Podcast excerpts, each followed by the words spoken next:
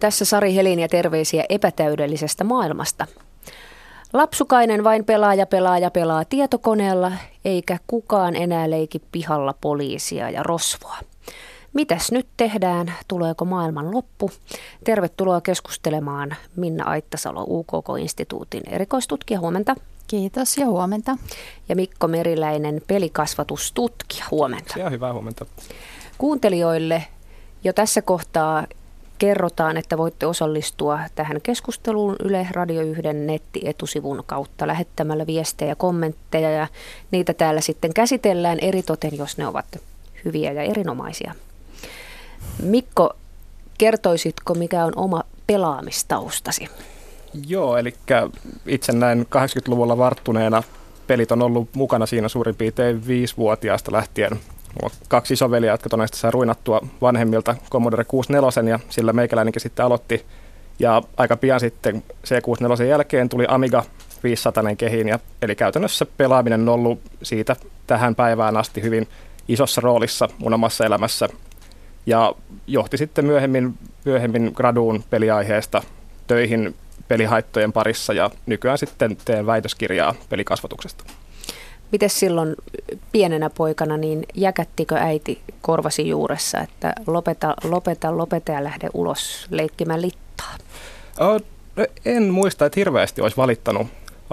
Enemmän meille taisi tulla kränää siitä, että mä tykkäsin hirveästi lukea ja sinänsä sehän on vanhemmille, vanhemmille kovin mieluisa asia, mutta sitten kun tykkäsin myös lukea sinne pitkälle yöhön, vaikka oli seuraavana aamuna aikani herätys kouluun, niin mä luulen, että se ei äitiä hirvittävästi ilahduttanut päätellen niistä katseista ja tiukoista sanoista, joita silloin aamuyöstä sitten hän suuntaani heitteli.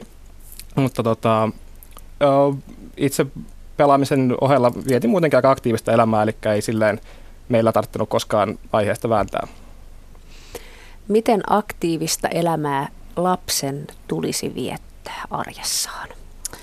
No varhaiskasvatuksen liikuntasuositusten mukaan niin tämmöisen päiväkoti-ikäisen lapsen pitäisi liikkua pari tuntia päivässä.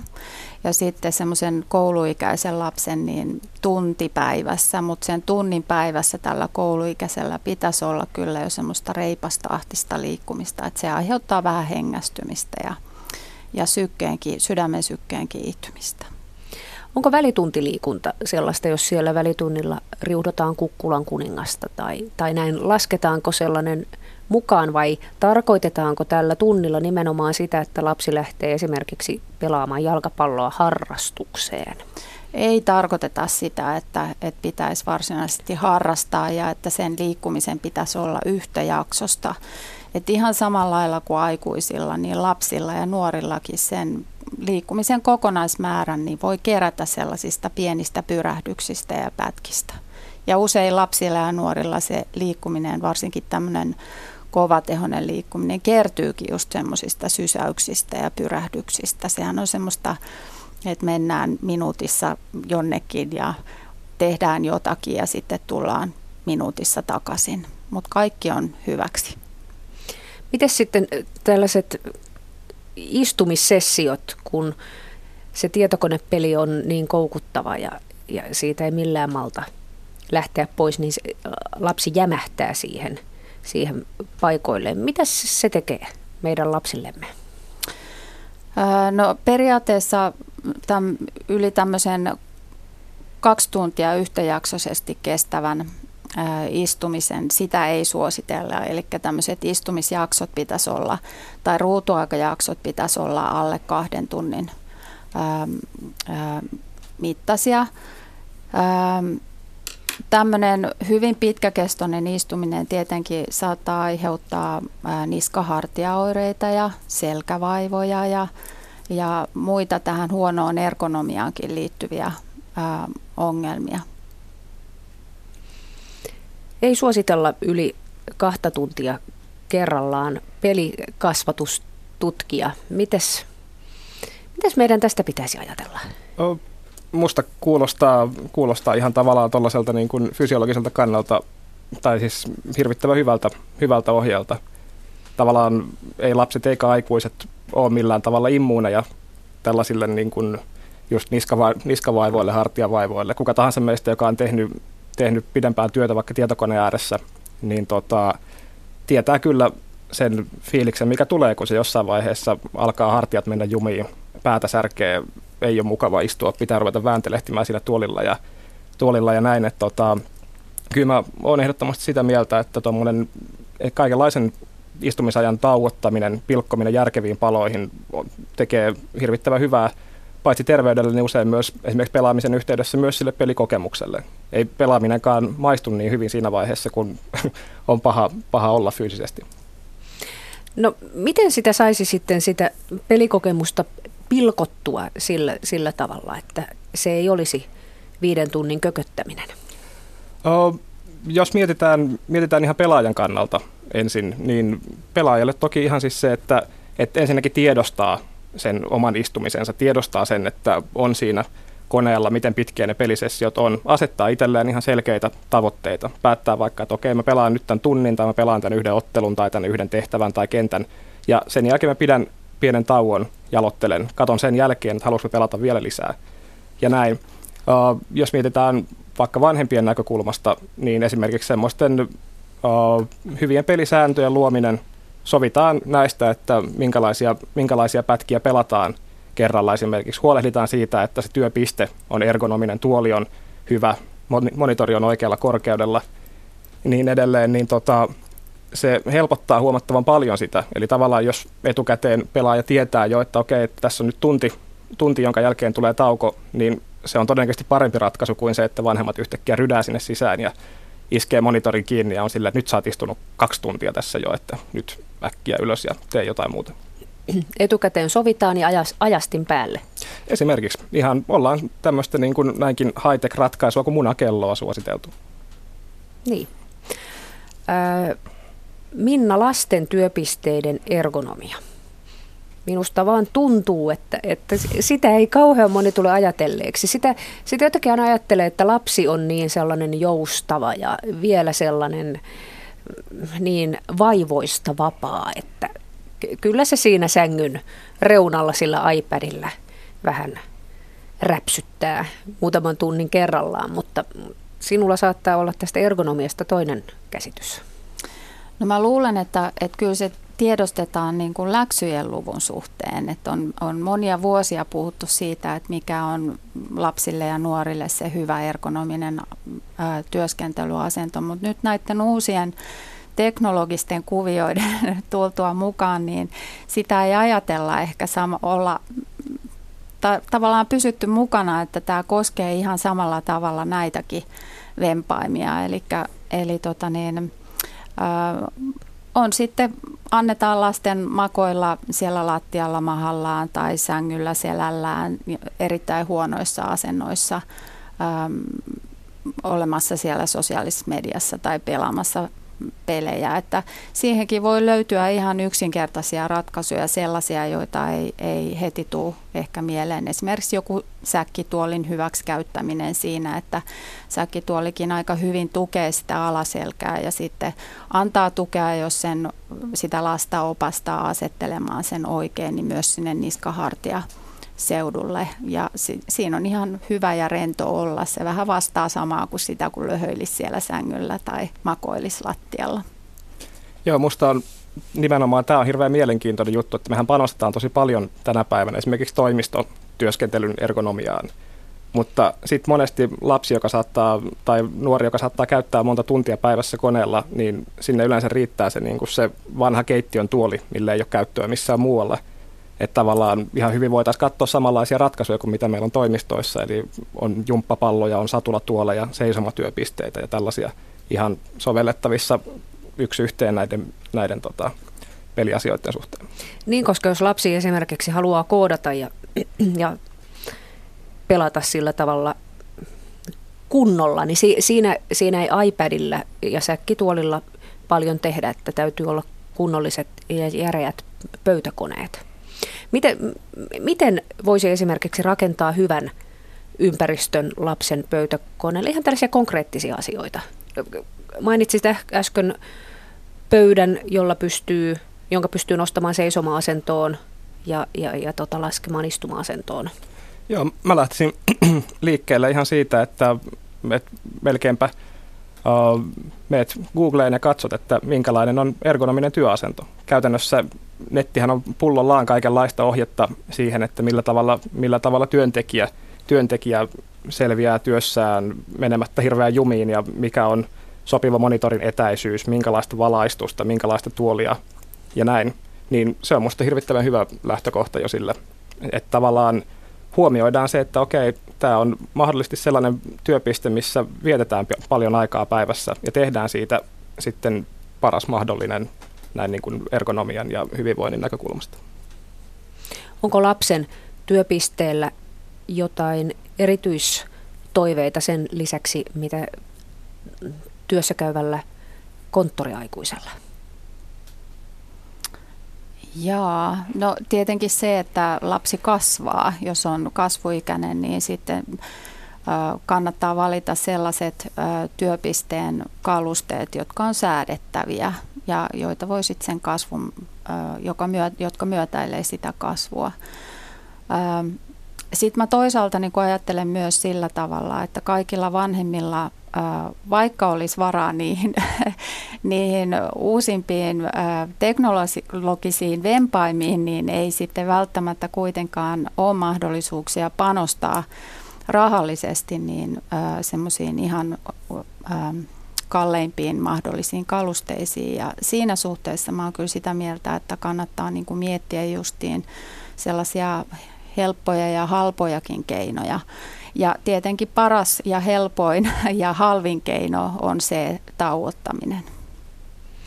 Tämä on hyvä muistikonsti ja nyt me otamme puhelimella keskusteluun mukaan Jyväskylän yliopiston varhaiskasvatuksen opettajan Anne Soinin. Anne, oikein hyvää huomenta. Hyvää huomenta. Sinä väittelet torstaina päiväkotilasten liikkumisesta. Miten väitöksesi mukaan päiväkoti-ikäiset liikkuvat? No väitöksen päätuloksena, löydöksenä voidaan pitää, että lasten fyysinen aktiivisuus oli pääosiltaan matala tehoista ja lapsi havainnoitiin useimmiten istumassa, seisomassa tai kävelemässä. Tämä on aika yllättävää. Sitä jotenkin ajattelee sillä tavalla, kun itselläkin on päiväkoti-ikäinen, että siellähän ne kaiket päivät juoksevat ja juoksevat ja hiostavat itseään ulkoleikeissä, mutta näin ei siis olekaan. No ei se näin ole ja, ja kyllähän se tyypillistä on, että lapsen fyysinen aktiivisuus, joka ilmenee usein leikkinä, niin on usein matala tehosta ja se paikallaan olo sit sisältää semmoisia lyhyitä pyrähdyksenomaisia intensiteetin vaihteluja ihan sillä voimakkailla tai korkeillakin tehoilla, mutta niin tuloksen tulo, väitöskirjan tulosten mukaan nyt valitettavasti tämmöinen löydös oli, että pää, pääsääntöisesti matala tehoista. Mitä meidän pitää ajatella siitä, että päiväkoti-ikäiset liikkuvat matalatehoisesti? No on hyvä, hyvä meidän aikuisten huomioida, että omalla toiminnallamme ja kannustuksellamme voitaisiin mahdollista myös päiväkoti-ikäisille tämä riittävä ja toiminnallinen arki. Ja mitä se tarkoittaa?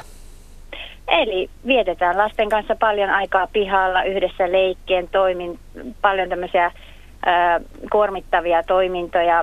Liikutaan jaloin, pyöräillen, päiväkotimatkat, kaupassa käynnit, ihan, ihan tämmöistä normaalia arkitouhuamista. Onko tässä nähtävissä joku joku muutos jossakin? Tutkitko sitä, että onko, onko tämä tapahtunut jossakin ajassa? Onko tämä tämän ajan ilmiö vai pit, pitkäaikaisempi juttu? No tässä ei muutosta varsinaisesti tutkittu, että aiemmin päiväkotiikäisten lasten fyysisen aktiivisuuden määrää on ö, tutkittu enemmänkin kyselymittareen tai kyselylomakkeen ja, ja päivä, kirjamerkinnöin, eli tämä oli nyt tämmöinen ainutkertainen, jossa objektiivista kiihtyvyysmittaria ja suoraa havainnointia nimenomaan tämä lapsen fyysisen aktiivisuuden määrän suhteen määriteltiin. Mutta kyllä ta- kansainvälistä tutkimustietoa löytyy vastaava, vastaavasta ikäryhmästä.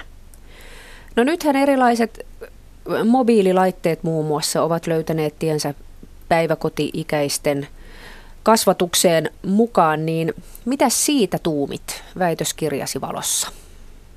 No varsinaisesti väitöskirjani ei, ei tätä tutkimuskysymystä kysymystä käsitellyt ja ja silloin kun oma aineistoni kerättiin syksyllä 2010 talvella 2011, niin päiväkotiympäristössä ei vielä tällaisten tabletteja ja tietokoneiden läsnäolo näkynyt, mutta nykyisessä toimenkuvassani varhaiskasvatuksen yliopiston opettajana olen huomannut, että myös päiväkodeissa tällä hetkellä tabletit ovat käytössä ja, ja on sitä mieltä, että tämmöistä teknologiakasvatusta tulisi sitten jo sinne päiväkotiympäristöön sisällyttää.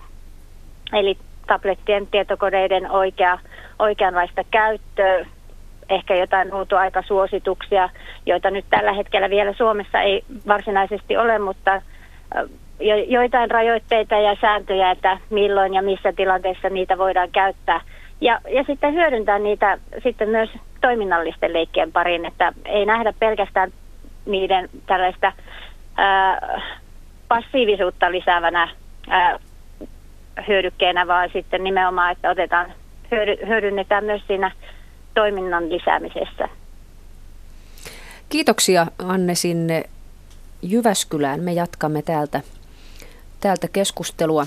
Niin sehän on totta, että erilaiset mobiililaitteet voivat olla valtavan älyllisiä, älyllisiä myös ja, ja myös muunlaiset pelit, mutta mitä teille tuli ajatuksia siitä, että tuore tieto kertoo päiväkotilasten liikkuvankin matalatehoisesti? No se on aiemminkin kyllä tiedetty, että päiväkotilapset, päiväkoti-ikäiset lapset, niin heidän liikkumisensa on tämmöistä pyrähdyksittäistä, jolloin tietysti se se, semmoiset teholliset jaksot on lyhyitä ja sitten se kokonaiskesto niistä tehollisista, korkeammista tehojaksoista, niin, niin ei voi olla kauhean pitkä päivässä. Että sinänsä niin tämä, tämä teho tässä ei, ei mua hirveästi yllätä, mutta sen sijaan ehkä se, että et tiedetään myös päiväkotilapsista se, että et he viettää paljon paikallaan ollen. Eli se on mun mielestä enemmänkin se huolestuttavampi seikka kuin se, että millä teholla liikutaan, kun liikutaan. Tarkoitat paikallaololla sitä, että ollaan askartelemassa siinä pöydän ääressä tunti, kuunnellaan satua selällään tunti, sitäkö on paikallaan olo? Öö, joo, tarkoitan sitä, että se päivittäinen ö, kokonaispaikallaanolon kesto on niin ö, pitkä, sama kuin alakouluikäisillä ja kouluikäisillä muutenkin. Joo, kyllä tämä tota, kuulostaa nimenomaan siltä, että, tai itse jäi tuossa pohtimaan nimenomaan sitä, että millä tavalla, millä tavalla lapsia saataisiin ylipäänsä aktivoimaan, liikkumaan ihan tavallaan tavallisessa arjessa, ei välttämättä mitään tällaista kuntoliikuntaa tai urheilua, vaan että, että koska tällä hetkellä meillä tosiaan, jos muistelee vaikka omaa, omaa kouluaikaa, niin kyllähän se tehokkaasti opettaa, opettaa istumaan. Jos miettii lukioaikaa, niin mistä se päivä koostui, niin siinä oli noin kuusi tuntia oppitunneilla istumista. Välissä istuttiin koulun käytävällä välitunnit ja koulun jälkeen mentiin johonkin kahvilaan istumaan. Ja tällä tavalla. Eli silleen tämä ei kuulosta hirvittävän yllättävältä tämä tulos. Ennen kuin jatketaan istumisen vaikutuksista enemmänkin, niin muistutan kuuntelijoita siitä, että Yle Radio 1 nettietusivun kautta voi lähettää kommentteja ja kysymyksiä tähän suoraan radio-ohjelmaan, jonka vieraina siis UKK-instituutin erikoistutkija Minna Aittasalo sekä pelikasvatustutkija Mikko Meriläinen. Istuminen, Minna Aittasalo. Mitäs meidän siitä pitäisi ajatella? Mehän istua kökötämme päivät pääksytysten. Joo, aikuisten tutkimuksissa tänä päivänä on näissä tuoreimmissa tutkimuksissa todettu, että, että riippumatta siitä, että miten paljon me päivän aikana liikutaan, niin tämmöinen pitkäkestoinen, yhtäjaksoinen istuminen on vaaraksi meidän terveydelle. Ähm, eli huono asiahan se on, jos, jos me istutaan niin kuin tuntikausia päivässä. Miten se terveys siitä vaarantuu? no tietysti nämä erilaiset kansansairaudet, niin kuin diabetes ja, ja äh, sitten äh, verenpaine, äh, Ja sitten nämä tutkimukset on erityisesti kohdistunut tähän TVn katsomiseen, jolla sitten on todettu olevan tämmöisillä tunteja kestävällä päivittäisellä TVn katselulla on todettu olevan tämmöistä ennenaikaista kuolemanvaaraa aiheuttava vaikutus. Entäs sitten lasten? No tutkimuksia tästä lasten istumisesta, sen kokonaiskestosta tai sitten erilaiseen istumiseen liittyvästä ajasta ja sen yhteydestä terveyteen on aika vähän vielä tutkimustietoa. Tämä istumisasiahan on lähtenyt liikkeelle näistä aikuistutkimuksista ja nimenomaan tästä TVn katsomisajasta. Ja tota niin, nämä tulokset on vielä aika ristiriitaisia. Ne on pääasiassa tuolta kansainvälisistä tutkimuksista, mutta sellaisia löydöksiä on tehty, että tämmöinen suuri istumisaika, päivittäinen istumisaika olisi yhteydessä muun muassa lasten painoon. Eli se, että ollaan paljon paikallaan, niin se lisää riskiä siihen liikalihavuuteen. Onko ylös alas nouseva sähköpöytä, jonka ääressä voi sitten seistä? Onko se ratkaisu tähän kaikkeen? Silloin ei istuta ainakaan. No tämä energian kulutus ei ole kauhean paljon isompi, suht, tässä, jos me seistään ja tehdään töitä tai pelataan suhteessa siihen, että me istutaan. Mutta tässä se tavallaan se idea onkin se, että meidän lihakset aktivoituu, kun me seistään suhteessa siihen, että me istutaan. Ja kaikenlainen lihasten aktiivisuus on hyväksi terveydelle sekä ihan näiden äm, veren rasva- ja, ja sokeriarvojen kannalta, että sitten äm, tämmöisen muun virkistymisen takia. Ja sen takia näitä ö, pöytiä, joissa voi vaihdella sitä asentoa istumisen ja seisomisen välillä, niin ne on, niitä on suositeltu. Sen huomaa itse työssään, kun hankin sellaisen säh- sähköpöydän ja olen hirvittävän määrän päivässä koneella, niin sitten kun kirjoittaa seisten ja tekee töitä seisten, niin ihan niin kuin aivot saisivat jotain mm. eri tavalla virtaa. Tai sitten se on ihan luulottelua. Mutta mitä pelikasvatustutkija tuumii tästä istumispuolesta? Joo, tämä istuminen nyt on, on varmaan semmoinen viime vuosien isoin juttu, mikä on, mikä on noussut nimenomaan tämmöisen tietokoneiden ääressä ja pelikoneiden ääressä vietetyn, vietetyn ajan niin tällaiseksi terveys, terveysriskiksi. Ja se on minusta hirveän relevantti juttu, että se on nostettu, nostettu esiin ja toki niin kuin itsekin toimistotyötä tehneenä, niin ne on aika helppo havainnoida ainakin monet niistä istumisen haittapuolista. Mikä mua itseä vähän hämää on se, että aika usein, usein esimerkiksi lasten kohdalla niin tämä istuminen suoraan rinnastetaan viihdemediaan. Eli tavallaan tehdään semmoinen ruutuaika, ruutuaikajaottelu, että sanotaan, että, että lapsi saa katsoa ainoastaan kaksi tuntia telkkaria tai saa pelata kaksi tuntia, koska sen ääressä istutaan. Mutta sehän tuntuu tavallaan silleen aika älyttömältä argumentilta, koska mitä nyt muistelen omaa lapsuutta, mitä on seurannut lapsia lähipiirissä, niin lapset istuu aika paljon. Siis istutaan, istutaan piirtämässä, istutaan soittamassa, istutaan askartelemassa, lukemassa, leikkimässä. Eli tavallaan musta siinä näkyy myös se aika paljon se semmoinen kulttuurin arvottaminen.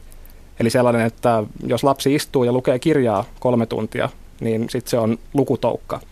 Mutta jos se istuu pelaamassa kolme tuntia, niin se on riippuvainen.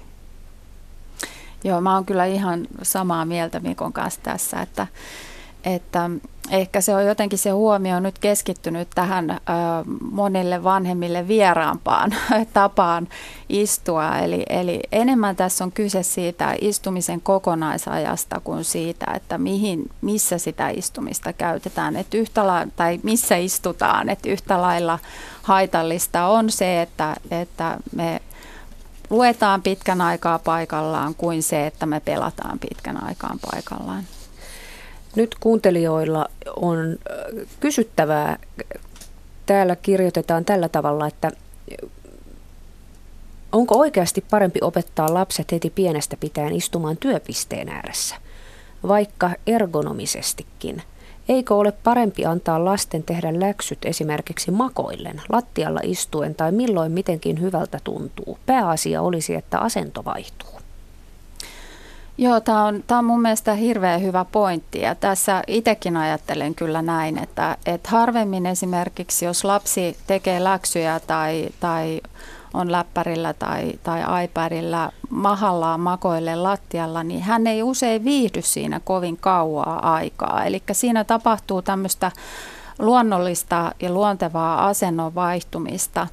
Jos näin tapahtuu, niin silloin se ö, saattaa olla parempikin kuin se, että istuu paikallaan siinä työpöydän ääressä kuin tatti, eikä, eikä tapahdu minkäänlaista lihasten liikkumista, liikettä siinä, siinä ö, pitkäaikaisen istumisen aikana.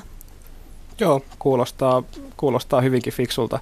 Eli tavallaan, no tässä näin tuli aika, tuli aika tyhjentävästi, eli tavallaan, että on hyvä kuitenkin muistaa se, että että tällainen niin kuin, no ihan toimistotyöläisiäkin ohjeistetaan, että se asennon muuttaminen, muuttaminen tasaisin väliajoin tekee hyvää, aktivoi nimenomaan sitä lihaksistoa ja näin, mutta se ei tavallaan poista sitä, että, että siitä, myös siitä ergonomiasta kannattaa huolehtia. Tämä pelimaailmahan on hyvin arvo latautunut. Tähän liittyy hyvin paljon sellaisia jännitteitä, että kun tästä samasta teemasta itse kirjoitin Yle Uutisten blogissa, niin viittavaille tappouhkauksia al- alkoi tulla, että se, se, oli, se kommentointi oli erittäin rajua ja, ja kukkahattu täti syytökset olivat ihan, ihan siitä pienimmästä päästä, mutta miksi tähän pelaamiseen liittyy sellainen arvojen kalina? Ihan, niin, ihan niin kuin sillä tavalla keskiaika kohtaa, kohtaa nykyajan. Minusta tässä on taustalla semmoinen aika perusinhimillinen juttu, eli tavallaan tämä pelaaminen on monelle, no mun vanhempien sukupolvelle, eli tavallaan, tavallaan 40-50-luvuilla, 60-luvulla syntyneille, se on aika vieras ilmiö. Ja usein kun joku ilmiö on vieras, niin se pelottaa ja se pelko muuttuu sitten helposti ärtymykseksi, suuttumukseksi, tällä, tällä tavalla näin.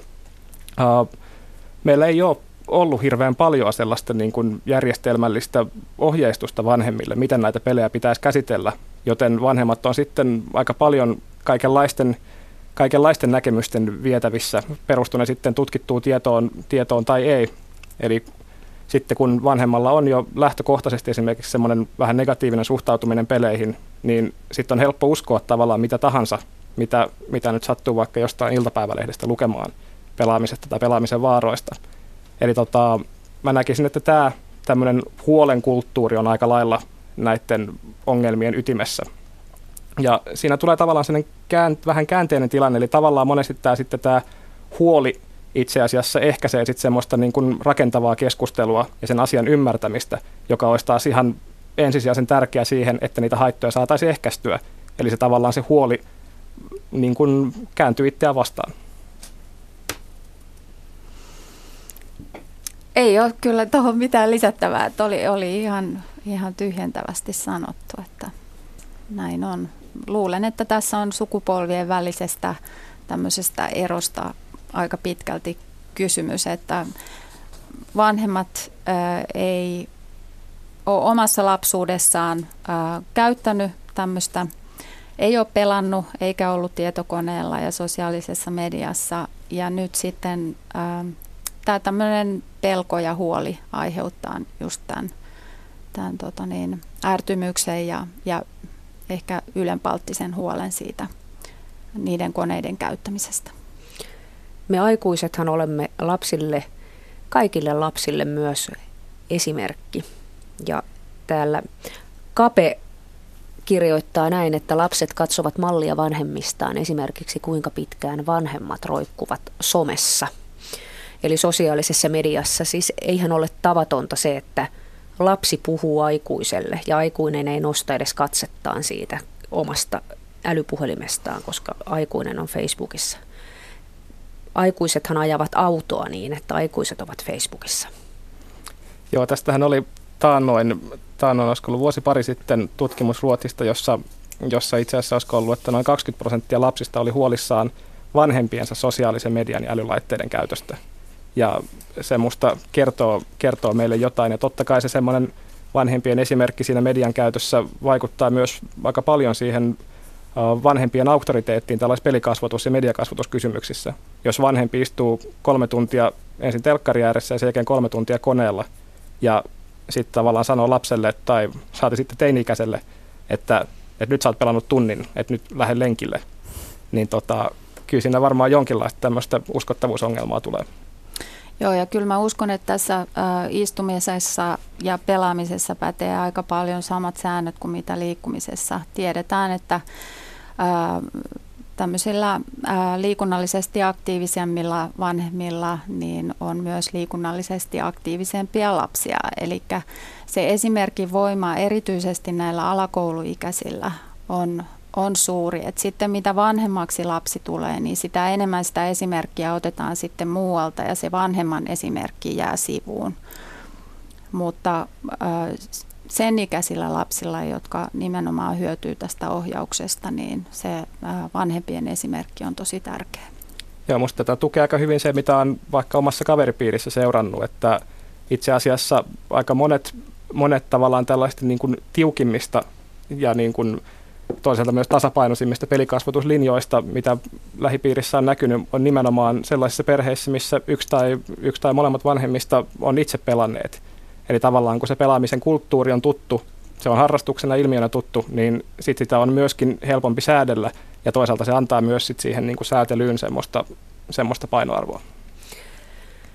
Väitän, että tämä pelaaminen tuo vanhemmuuteen sellaisen sellaisen lisähaasteen, että vanhemman pitää ottaa siitä selvää, mutta myös keksien niitä koukkuja, jolla se tuntien istuminen saadaan taitettua johonkin muuhun tekemiseen. Mitä ne voivat olla ne sellaiset koukut ja, ja, ja konstit? Itse olen huomannut sellaisen asian, että lähdetään, lähdetään luistelemaan, luistimet on tässä mutta se vaatii sen vanhemman, joka vie sen lapsen siitä ovesta ulos. Joo, tämä on tämä minusta itse asiassa aika hyvin, hyvin kuvastaa semmoista yhtä musta keskeistä ongelmaa tässä. Eli monesti se on sitten, ajatellaan, että kun vaikka ruvetaan mittaamaan, laskemaan tarkasti sitä ruutuaikaa, niin sitten voidaan olla, että pistetään se, pistetään se peli poikki tunnin jälkeen ja sitten vaan sanotaan, että tee jotain muuta. Ja odotetaan tavallaan automaattisesti, että sitten tämä, tämä muuttuu sitten semmoiseksi virkeäksi liikunnaksi tai että lapsi lähtee sitten automaattisesti lenkille tai pelaamaan jalkapalloa tai jotain muuta. Mitä tähän tauotukseen tulee, niin siihen parhaita keinoja, mitä on tullut itselle vastaan, vastaan ja näin on tota, nimenomaan se tutustuminen, tutustuminen siihen peliin. Eli sitten kun tietää, minkälaisiin jaksoihin, minkälaisiin sykleihin se peli jakaantuu, onko siinä niin kyse tunnin pituisista otteluista tai vai 25 minuutin mittaisista tasoista tai kentistä, niin se on helppo niin kuin pätkästä se peli silloin, että voi sanoa, että okei, nyt tämä matsi on pelattu ja nyt sitten pidetään tauko. Samalla tavalla kuin jos lapsi katsoo jalkapalloottelua, niin harva laittaa sen niin kuin tunnin kohdalla sen 90 minuutin pelin poikki ja sanoo, että no niin, että siinä oli sun tunti jalkapalloa. Ja sitten ehkä mahdollisesti ihmetellään sen takia, että miksi se lapsi nyt niin suuttu siitä, että se matsi pantiin poikki. Jos me katsotaan, minkälaista näyttöä erilaisista, tutkimusnäyttöä on erilaisista keinoista rajoittaa sitä istumisaikaa. Yleensä se kohdistuu tähän kokonaisistumiseen, eikä niinkään niin just tähän peliaikaan varsinaisesti, niin yksi tehokkaimpia, jos ajatellaan sitä peliaikaa, niin on nämä rajoit, erilaisten rajoitinten käyttö, koska näihin peleihin myös saa, tai, tai koneiden, koneisiin saa saa tämmöisiä ajastimia ja rajoittimia, niin yhdeksi tehokkaimmaksi nämä on osoittautunut nämä erilaiset rajoittimet. Mutta sitten vanhemmat voi myös käyttää ihan omaa maalaisjärkeään. Et tutkimuksissakin on havaittu, että esimerkiksi TVn lukumäärä tai sitten se, miten TV sijoitetaan siellä kotona, niin silläkin on vaikutusta siihen, että miten paljon vietetään, vietetään aikaa istuen.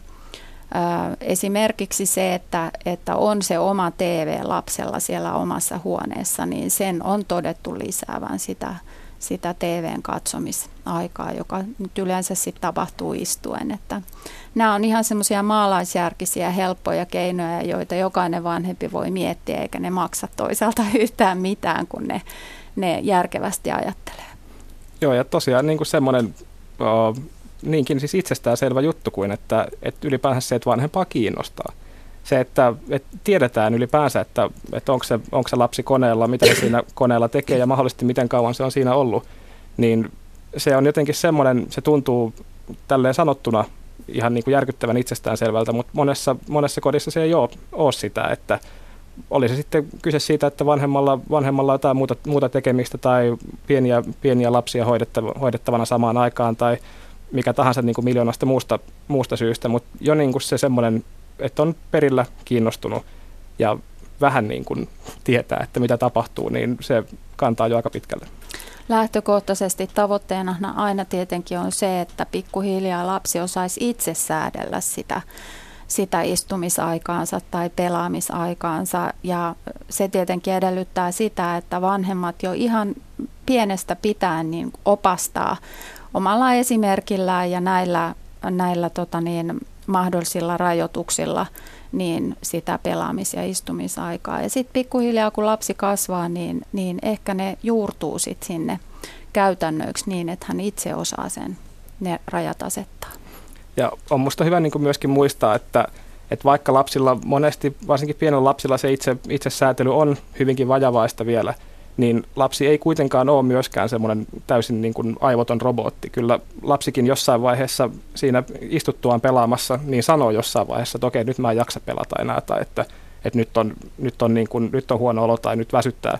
Se saattaa, saattaa varsinkin alkuun viedä aika, viedä aika pitkän, pitkän pätkän, mutta sitä kautta se toisaalta myös se itsesäätely, itsesäätely sitten kehittyy.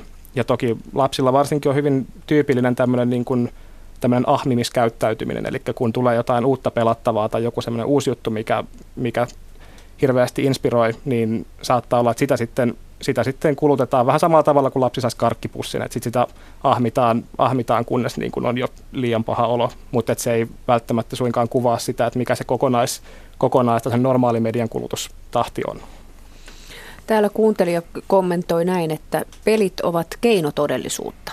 Jos ainoa elämysmaailma tulee ruudusta, niin kuinka kauan menee aikaa ennen kuin mentaalinen kiintymys laukeaa ja voidaan keskittyä muihin asioihin? Eli onko pelimaailmasta vaikea irrottautua?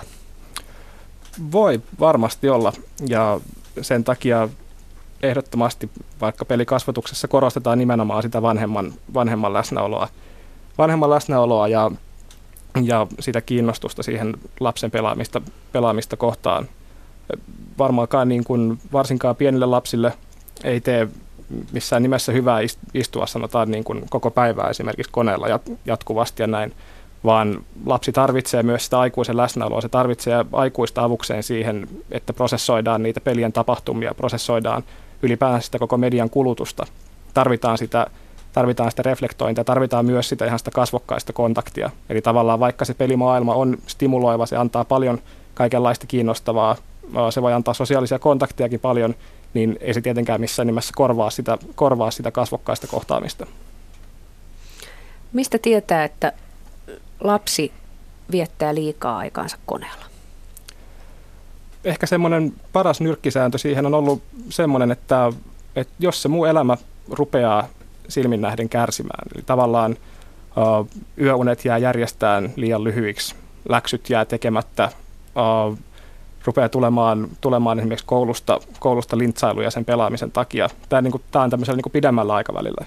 Jos ajatellaan ihan tämmöistä lyhyttä yksittäistä sessiota tai lyhyttä lyhyttä, niin sitten yleensä voi ruveta tarkkailemaan sellaisia, rupeako lapsi olemaan vähän semmoinen niin kuin levoton, herpaantunut, ylikiihtynyt, niin silloin yleensä on, on niin kuin aika laittaa se kone kiinni ja tehdä jotain muuta. No se lasten liikkuminen. Minkä kaiken vuoksi lapsen fysiikan edestä kannattaisi liikkua? Mitkä ne ovat ne asiat, minkä vuoksi lapsi tarvitsee liikuntaa?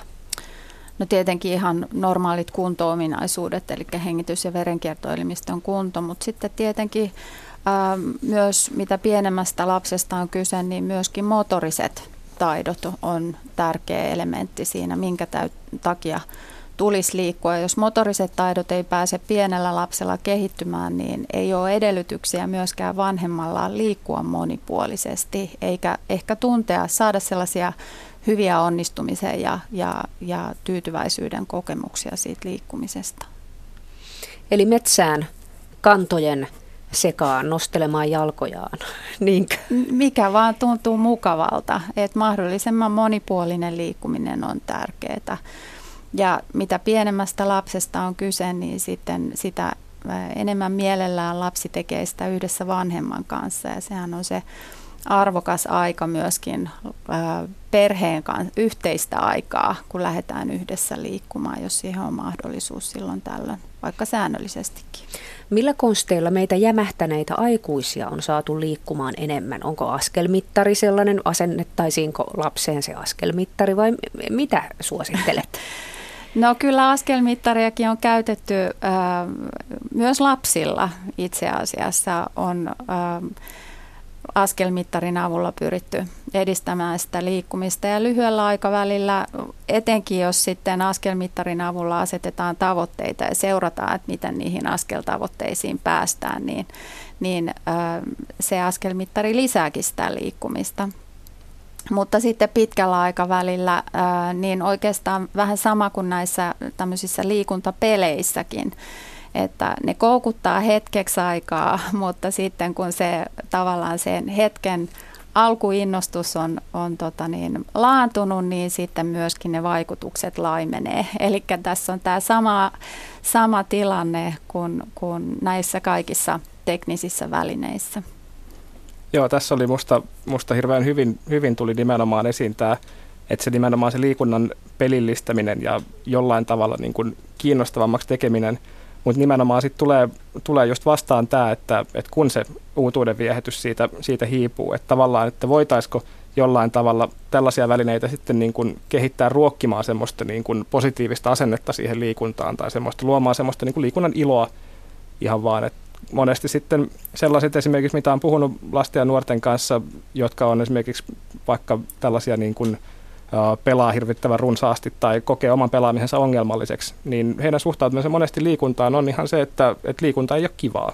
Että liikunta on, että se on, se on liian, liian kilpailullista tai se on, se on jollain tapaa, niin kuin, tai että se on hirvittävän tylsää ja näin. Ja kyllä tämä on musta semmoinen, mikä meillä on nähtävissä helposti myös aikuisten, aikuisten elämässä, että, kyllä jos ottaa tyypillisen aikuisen, joka katsoo illalla telkkarista jotain sarjaa, ja sitten vaan sanotaan, että no älä katso telkkaria, lähde lenkille, niin mä rohkenen väittää, että, että valtaosa sanoo, että no ehkä huomenna.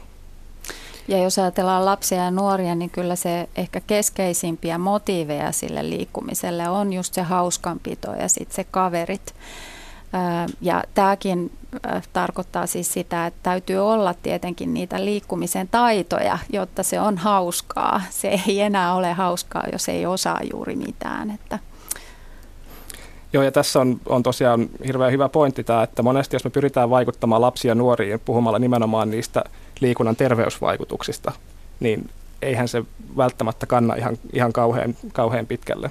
Se ei vaikuta moniin aikuisiinkaan me tiedetään kyllä, että mikä on terveellistä ja mikä, mikä ei ole, mutta ei se välttämättä ohjaa, ohjaa aina meidän käytöstä hirvittävän paljon. Eli nimenomaan sitten just tämä, että miten löydettäisiin lapsille niitä liikuntamuotoja, jotka kiinnostaa, jotka olisi hauskoja, hauskoja tällaisia. Ja siinä on varmasti niin kuin sekä koti- että koulukasvatuksella aika paljon hommaa. Täällä Jukka kysyy, miten alle kouluikäisen harjoittama Ruutuaika eli TVn katselu, iPad, tietokonepelit ja kännykkäpelit vaikuttavat lapsen psyykkeen kehitykseen. Eli miten tietokonepelit vaikuttavat aivojen kehitykseen.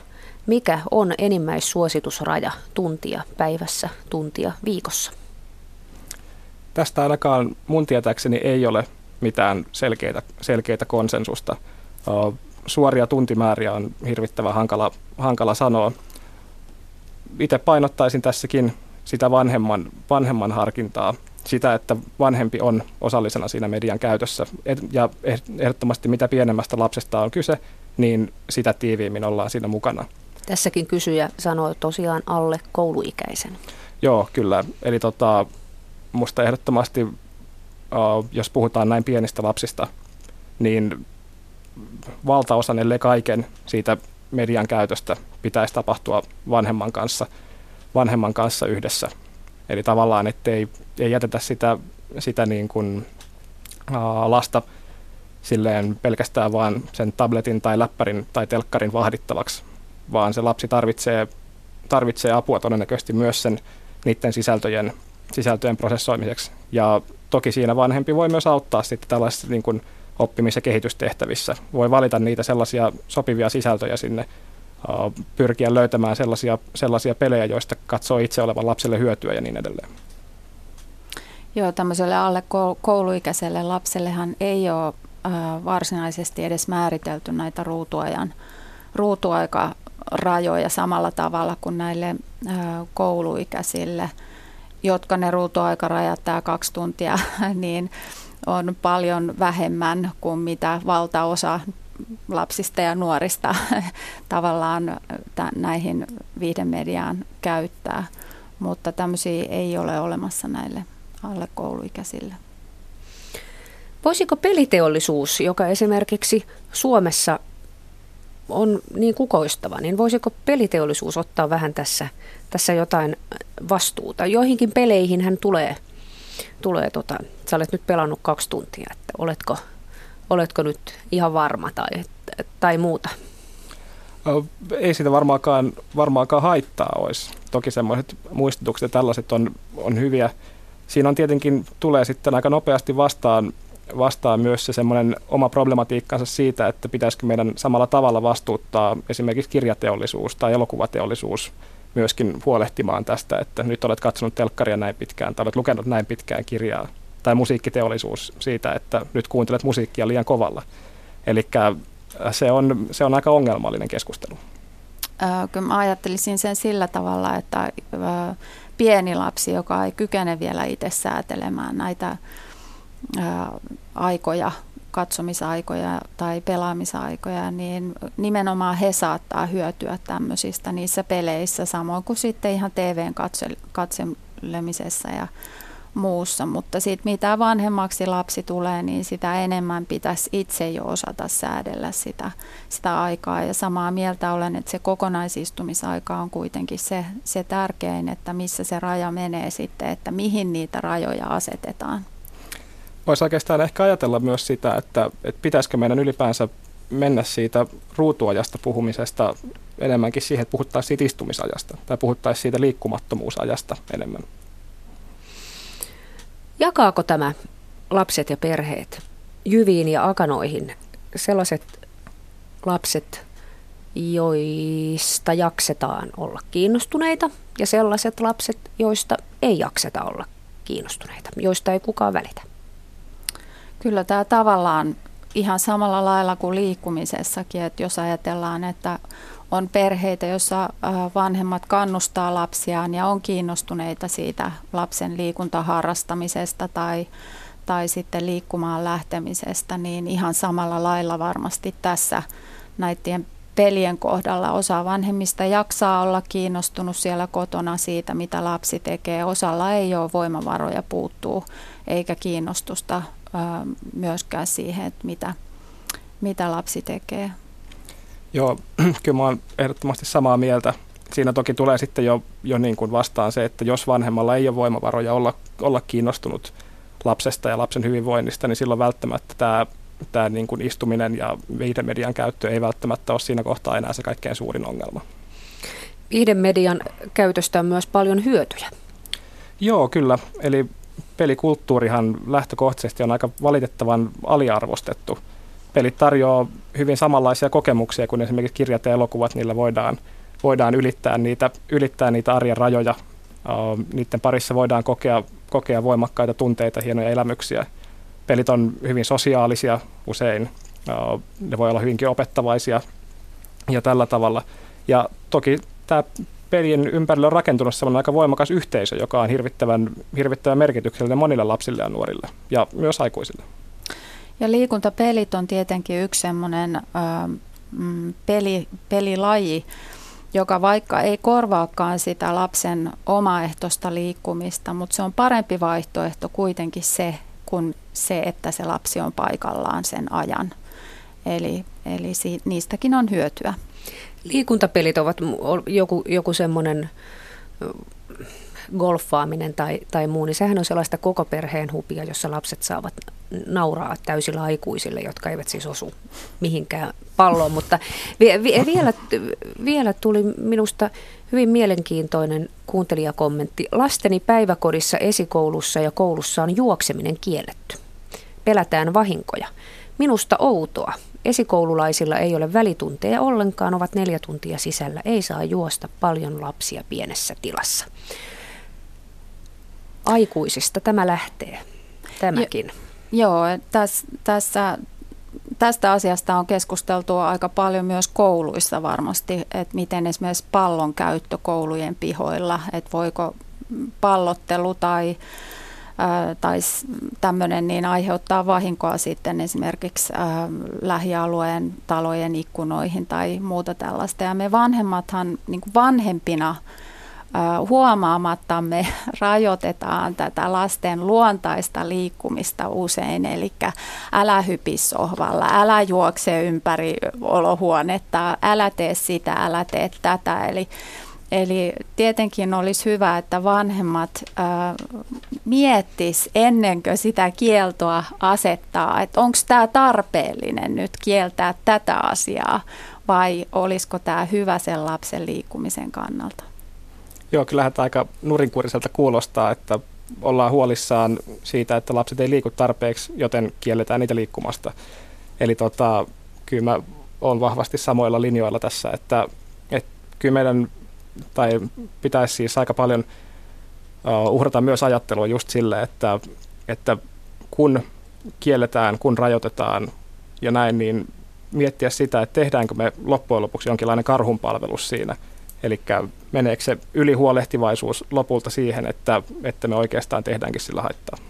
Miten se lapsi kokee sen, kun se aikuinen jäpättää siinä, siinä pelikoneen vieressä koko ajan vähän välein ja sitten lopulta ottaa näytöstä piuhat irti. Mikä on se lapsen kokemus siitä? Mitä hän ajattelee siitä omasta aikuisestaan?